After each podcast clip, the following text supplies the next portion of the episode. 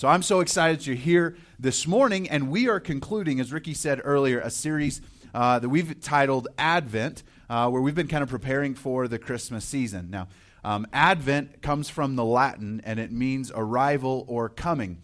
And so, all around the world, Christians and churches have been celebrating Advent together. Now, we all do it a little differently. We it maybe look a little different, uh, but all of us together, probably for the last month, have been been celebrating and preparing um, to celebrate Christmas as we're in the Advent season. And so, traditionally, Advent lasts the four weeks um, leading up to Christmas. So, the four weeks before Christmas, and so uh, four Sundays that is. And so, uh, we are in week four because uh, if you haven't figured out already, Christmas is this week. And so you have four days left to finish or start shopping. Has anybody has anybody finished? You're done. Well done. Everyone else is giving you dirty looks right now. Um, has anybody? I probably don't even need to ask this. Has anybody not started? Barely started. Nice. Barely. All right. Well, we my wife and I are pretty good, but it's because we're Amazon junkies. So, you know, we buy everything on Amazon. Um, and it's good that my kids are just so used to seeing Amazon boxes because I buy lots of books. And there's literally anything. Like, I'm like, we're in Walmart, and my wife's like, hey, we should get this. I'm like, I'll just get it on Amazon. I can probably get it cheaper. And so, Amazon boxes are coming to our house all the time, anyways. And uh, so, my kids don't even notice uh, all the boxes, and so we've been able to get a lot of our shopping done early. So, uh, well, we are right on the doorstep of Christmas, and so we're going to finish our Advent series today, and we're going to look at the birth of Christ. Now, when you walked in, you were handed what I hope you were handed uh, is what we call a worship guide. And there's some good information in there. I'm not going to go through it and read it all for you. Um, but if you'll take a look in there, um, on the left side uh, is a schedule, and it kind of shows you where we've been and uh, kind of give you a clue uh, where we're going today. And so we've been looking um, thematically um, at the birth of Christ and kind of looking at themes that are that are exposed within that story, within that narrative. Really looking at these themes and what is it that God wants to teach us? Like, what is it that God wants to do in us um, as we read and learn or inspired by the birth of Christ. And so um, we began our series talking about faith, and we talked about the faith of Mary. Now, when the angel showed up and pronounced that she was pregnant, she was going to give birth to a child, um, that despite all the challenges she was about to face, as an unwed teenage mother, uh, which is a challenge for any woman at any time in history, in any culture, but especially 2,000 years ago in the ancient Near East, uh, would have been a terribly difficult time. And despite all that she was about to endure, when the angel announced the news, her response was, If this is God's will, then let it be. I am his servant. And her faith and trusting that God knew what he was doing and was going to take care of her. Uh, so that's what we talked about in our first week. In the second week, we talked about peace and how um, the birth of Christ um, pronounces, celebrates, and brings about peace in individuals and their hearts and their lives, and how God wants to do that in us as well. Last week, we talked about hope. And we talked about how the anxious awaiting of God's people for his uh, fulfilled promises, that God had made a promise that he was going to send a blessing. And for thousands of years, the Israelite people were waiting for that blessing. We just sang a song, O come, O come, Emmanuel. Uh, ransom captive Israel was that part of that first verse because the Israelites felt captive in every way that you can imagine. Um, politically, ge- geographically, um, spiritually, emotionally. Uh, they just felt captive, and Jesus came to be a blessing to the people to set them free. But God made a promise that He was going to send a blessing so that the rest of the nations of the world could be blessed. And Jesus came to do that, and it inspires hope in us that you know, at Christmas, we don't just celebrate a one time past event. I mean, no, no doubt we do. We celebrate the birth of Christ that took place 2,000 years ago. But more than selling, celebrating just a single event, we celebrate the character of God and that our God keeps his promises. And that brings about hope. And today we're going to talk about love. And so if you have your Bibles, if you brought one, great. If not, we have some Bibles scattered throughout. Maybe you want to open up your phone or your tablet and open up the Bible app. Um, it's an easy way to get right to your place pretty quickly, uh, or we're going to have uh, many of these verses on the screen for us today as well. So we're going to be in Luke chapter 2 for a little bit, and I'm going to start reading in verse 1, uh, what is the most common and usual um, set of verses to read this time of year. And, uh, you know, if you have been with us for the last three weeks during this series, we've bounced around the birth of Christ. We talked about events before and after, and now it's time for us to actually look at the event. So, Luke chapter 2, starting in verse 1. In those days, a decree went out from Caesar Augustus that all the world should be registered. If you were here last week, though, we talked about Caesar Augustus, um, whose original name was Octavian. Um, and so we kind of talked about the civil war that the Roman Empire was going through at this time frame. Um, and so, as Octavian, uh, if you remember, if you know history, if you like historical figures, a guy named Octavian defeats a guy named Mark Antony and his mistress Cleopatra. And then after he takes the throne of the Roman Empire, he gives himself the name Caesar Augustus because he followed Julius Caesar in rule. And so that's where we are historically uh, right now. So in those days, a decree went out from Caesar Augustus that all the world should be registered. This was the first registration when Quirinius was governor of Syria. And all went to be registered, each to his own town. And Joseph also went up from Galilee, from the town of Nazareth, to Judea, the city of David, which is called Bethlehem, because he was of the house and lineage of David, to be registered with Mary, his betrothed, who was with child. And while they were there, the time came for her to give birth. And she gave birth to her firstborn son, and wrapped him in swaddling cloths, and laid him in a manger, because there was no place for them in the end. Uh, a common story that we have probably, depending on your experience and involvement with church, um, have read, have uh, listened to, have thought about, have talked about uh, for many, many years. Maybe you didn't even grow up in church. I know with my family, um, my grandmother, this was just one of her personal traditions that we all had to follow along with when I was growing up, right? Like when you go to grandma's house, you follow grandma's rules. And so we would go and she would have like written on pieces of paper, like a couple verses on each piece of paper. And as soon as you walked in the door on, on Christmas Eve to celebrate at grandma's house, she was handing them out. Like, you just get ready because you're going to read this here in about 10 minutes. And so we would walk in, and if you could read, if you were old enough to read, you got a piece of paper. And so she would hand them out, and then we'd all sit in a circle, and we'd all go through and take our turn uh, reading. And, and uh, so, regardless, maybe you just, uh, maybe your grandma made you read it, but we're all probably pretty familiar uh, with this story and with this section of Scripture that the God of the universe is born in the most humble of ways.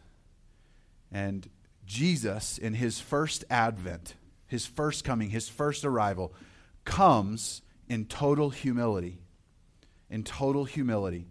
And one of the reasons why we celebrate Christmas, uh, one of the reasons what gives us hope, what gives us peace, what gives us faith, is that we know that in the second advent, when Christ returns one day, when he comes to finish what he started, when he comes to make all things new again, that the next time he comes, he won't come in humility, he'll come in glory. And so, all these things we've been talking about at Advent aren't just inspired by a, a one time moment in the past, but also what we believe and hope for and trust in for the future. And so, Jesus comes to this world. And just like Ricky read earlier, we're going to take a look at what is also probably a well known scripture for many of you.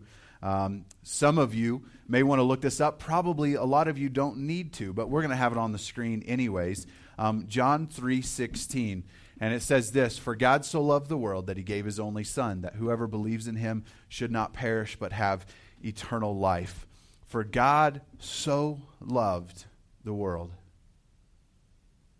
So Jesus coming here, being born of a virgin, being born of a teenage unwed mother, in a place where nobody had ever heard of, that was of no significance. At the time of the birth of Christ, Bethlehem had a population and residency of well under a thousand people.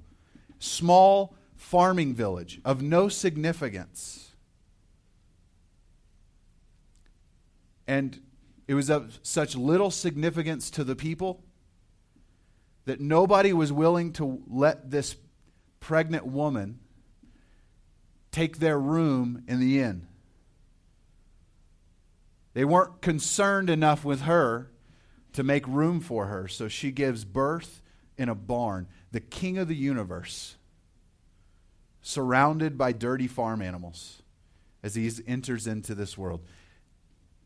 And Jesus tells us in John 3 it's because of God's love for us that he came. Christmas is a reflection of the love of God. This isn't the only time that Jesus talks about love. Um, if you have your Bibles, we're going to look at John chapter 13. So we're going to stay in the same book. We're just going to move to the right a little bit. And Jesus says this. Now, I want to give you some context. You know, if you read through Matthew, Mark, and Luke, those are the first three of what we call the Gospels. Um, they're generally written in chronological order. Now, they don't cover every detail. They don't even claim to cover every detail of Jesus' life, what he taught, and what he did, but they're generally in chronological order. John's gospel is not. Um, and it's for no other reason. That just wasn't what John intended to do. And the far majority of John's gospel only covers one week of Jesus in his life. It's the last week of his life. And so in John 13, we are less than 24 hours from the crucifixion of Christ. As a matter of fact, Jesus is in a room with his disciples having his final meal, preparing um, to be arrested. He is hours away from being betrayed and arrested. And he's 24 hours away from his death, and he knows it. And he's trying to prepare his disciples. He's trying to give them some final words of wisdom. He's trying to help them because he's about to ask these 12 ordinary men to carry on his mission when he's gone. And so, in this final moment and this, this last night of his life, his last chance to spend with his disciples, this is part of some of the things he teaches them. And he says this A new commandment I give to you, that you love one another, just as I have loved you. You also are to love one another. By this, all people will know that you are my disciples if you have love for one another. Not by by the, all people will know you're my disciples by your really good behavior. Put on your Sunday best, put the fake smile on, follow all the rules, and everyone will know you're mine. He doesn't say, everyone will know you're mine by the cheesy bumper stickers you put on your car. That's how people will know. Everyone will know by your love for one another. Not your good deeds, not because you carry a big Bible, not because of your voting record, by the way you love other people.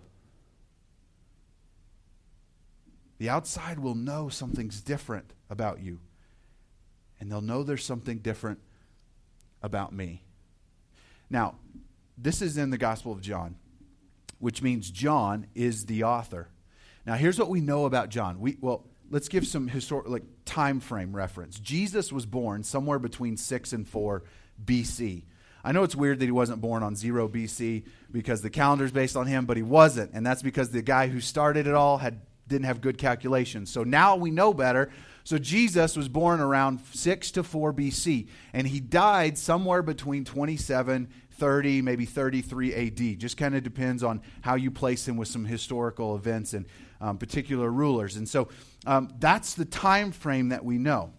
Here's what we also know John didn't just write this gospel, he also wrote three letters to churches, and he wrote the book of Revelations. And we know that Revelation was written at the, at, towards the end of the first century. So you put all that on a timeline together. John is a teenage boy right now.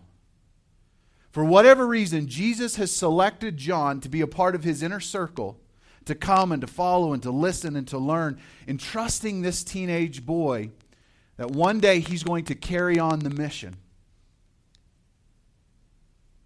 And so just imagine the impact this is having on John in this moment. Now, even John himself doesn't understand that this is Jesus' final 24 hours. He's not going to figure that out for a little while. But you can imagine him reflecting on the last things Jesus ever told him before he was killed. I don't know how much experience you have with death. unfortunately, as a pastor, that's just a part of the gig for me. Um, getting called into those final moments into hospital rooms and into, into homes with where hospice has already showed up, there to comfort people, to pray for them, to encourage them, whether it's the individual who, who's on their deathbed or maybe the family. Um, that's just a part of the game um, when you're a pastor. And so being around death is something that happens quite often. But, um, but, but I've also been on it on the personal side um, when close loved ones are on the deathbed. And if you've experienced that, or maybe you haven't, but um, what you know is, is that whatever words come out in those final moments are precious. And you'll forever remember them. I remember when my grandfather passed away, my dad's dad. Um, I was just before my freshman year of high school, so I'd have been 14, just about to turn 15. I've never forgotten the things he told me, and I've also never forgotten the things he told my father. Because I had the opportunity to sit in that room, just me and my dad, as my grandfather was talking and sharing words with my dad before he died. I, will never forget what he told my dad. It's like it happened yesterday. I can see the room. I can.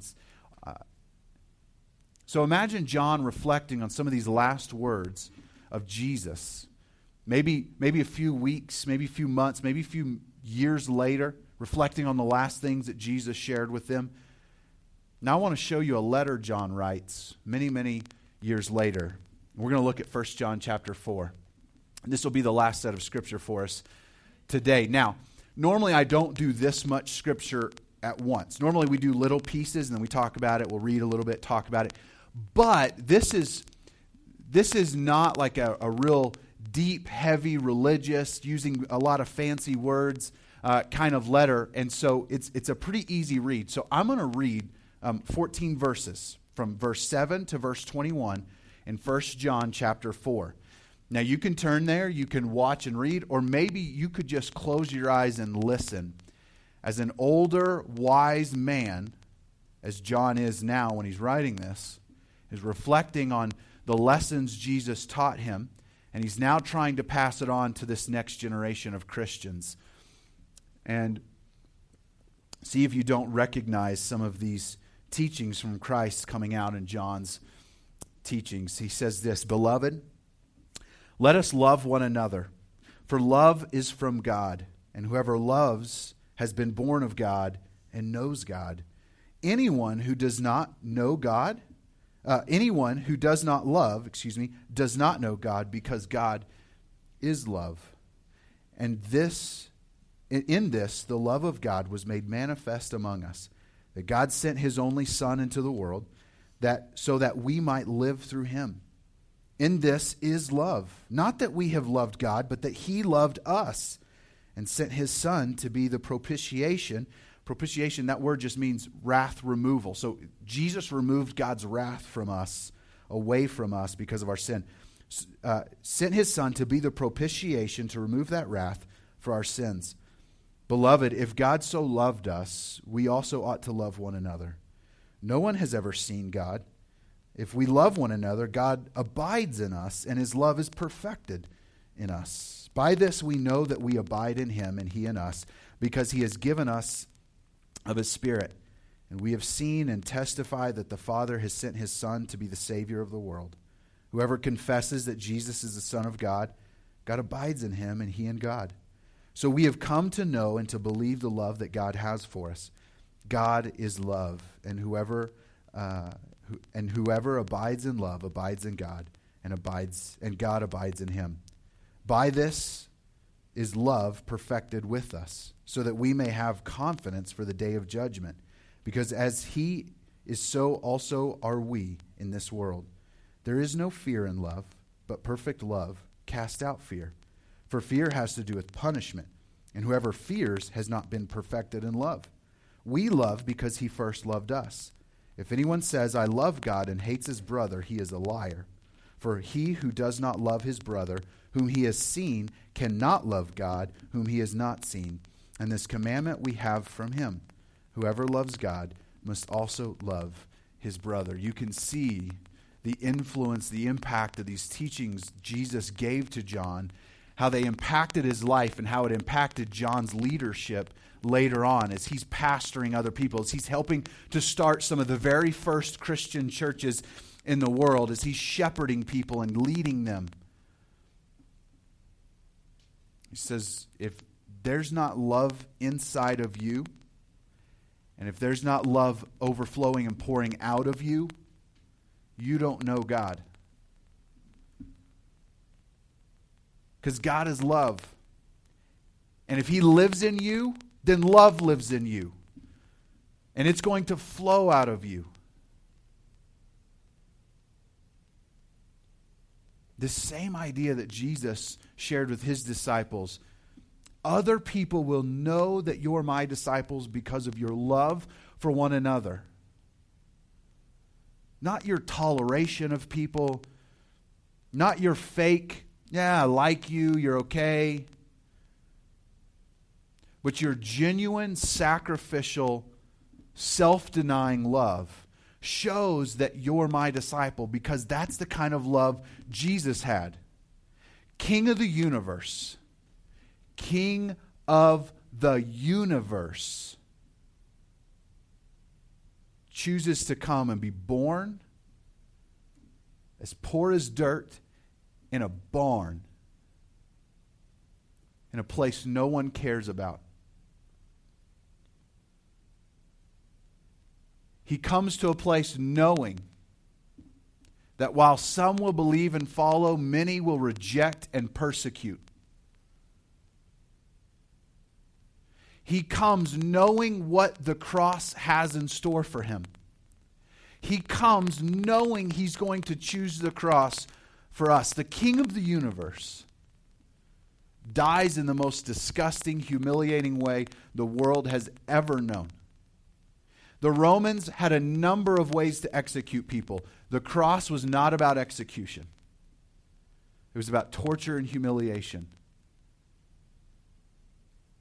When Jesus is standing in trial before Pilate, who's the Roman governor in the region, Romans, uh, the uh, Pilate is trying to get Jesus to proclaim his in- innocence. He doesn't want to send Jesus to the cross. He's trying to get Jesus to say something so he can let him go.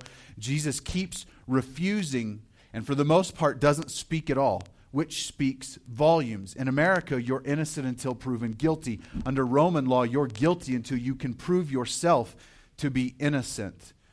And finally, Pilate looks at Jesus and says, Don't you understand? I have the power to set you free and the power to, to kill you. Jesus looks at him and says, You don't have any power that wasn't given to you. The Bible later says that all things were made by him, through him, and for him. Jesus looked at Pilate and said, The only authority you have is the authority I gave you. Jesus said, No one takes my life, I lay it down on my own accord. Love. The King of the universe chooses all of this because of love.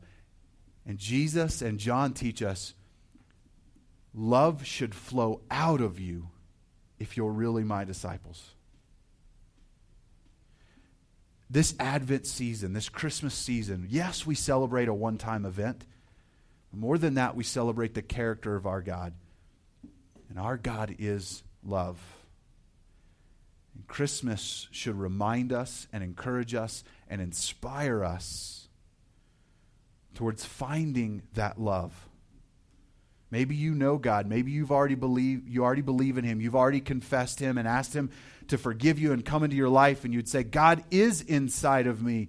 And then Christmas is a moment for you to stop and take stock of your life and your actions to ask yourself the hard question, do other people who look at me say I'm a disciple of Jesus because of the radical way I love people?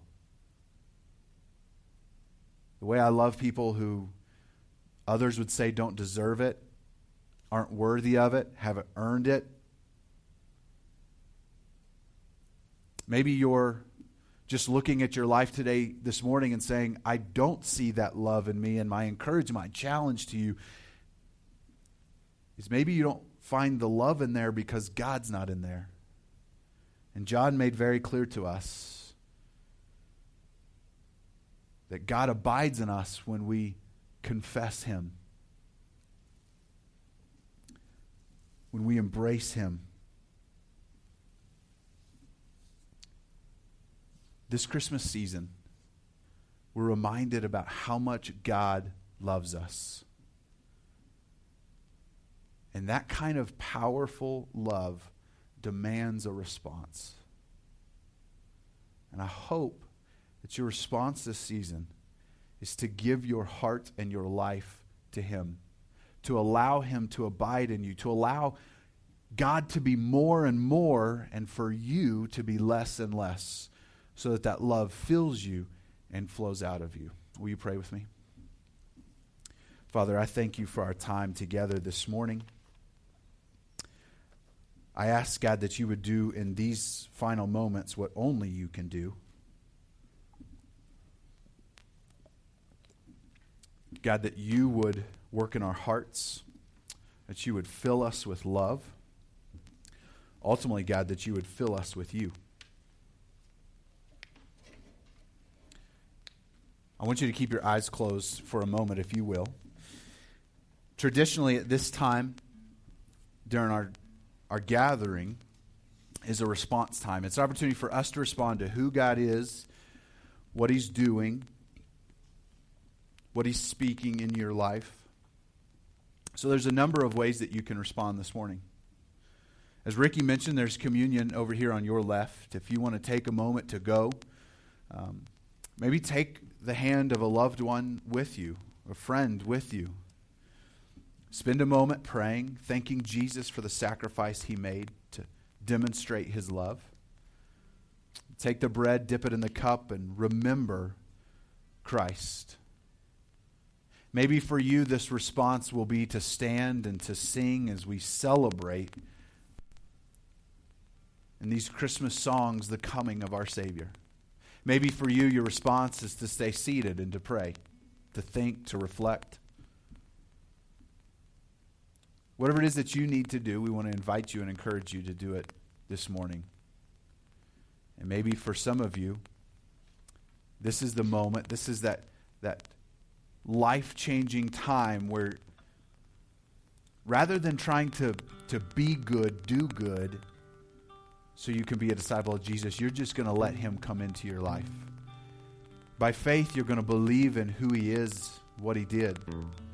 You're going to confess that he's the Lord of the universe, that he died for your sins on the cross. You're going to ask him to come into your life and to forgive you of your sins, to fill you with love to fill you with Himself and His character, so that more and more you begin to, to act and to speak and to think like Jesus. Thank you, Lord, for who you are. Would you move in this place? Would you give us the honesty to and the courage to, to be real with ourselves about where we stand in life and with you and to do what's necessary. God, would you move in the hearts of those here who need to respond by inviting you to come into their life, to give you everything? For all of us, would you make yourself known this Christmas season to our family, to our friends, to our coworkers, to those we'll see in the in the grocery store as, as we're moving about this Christmas season? Would you pour in us and then through us. Lord, we love you. We ask you to continue moving in this place this morning. We pray this in your name. Amen. Will you stand with us as we sing?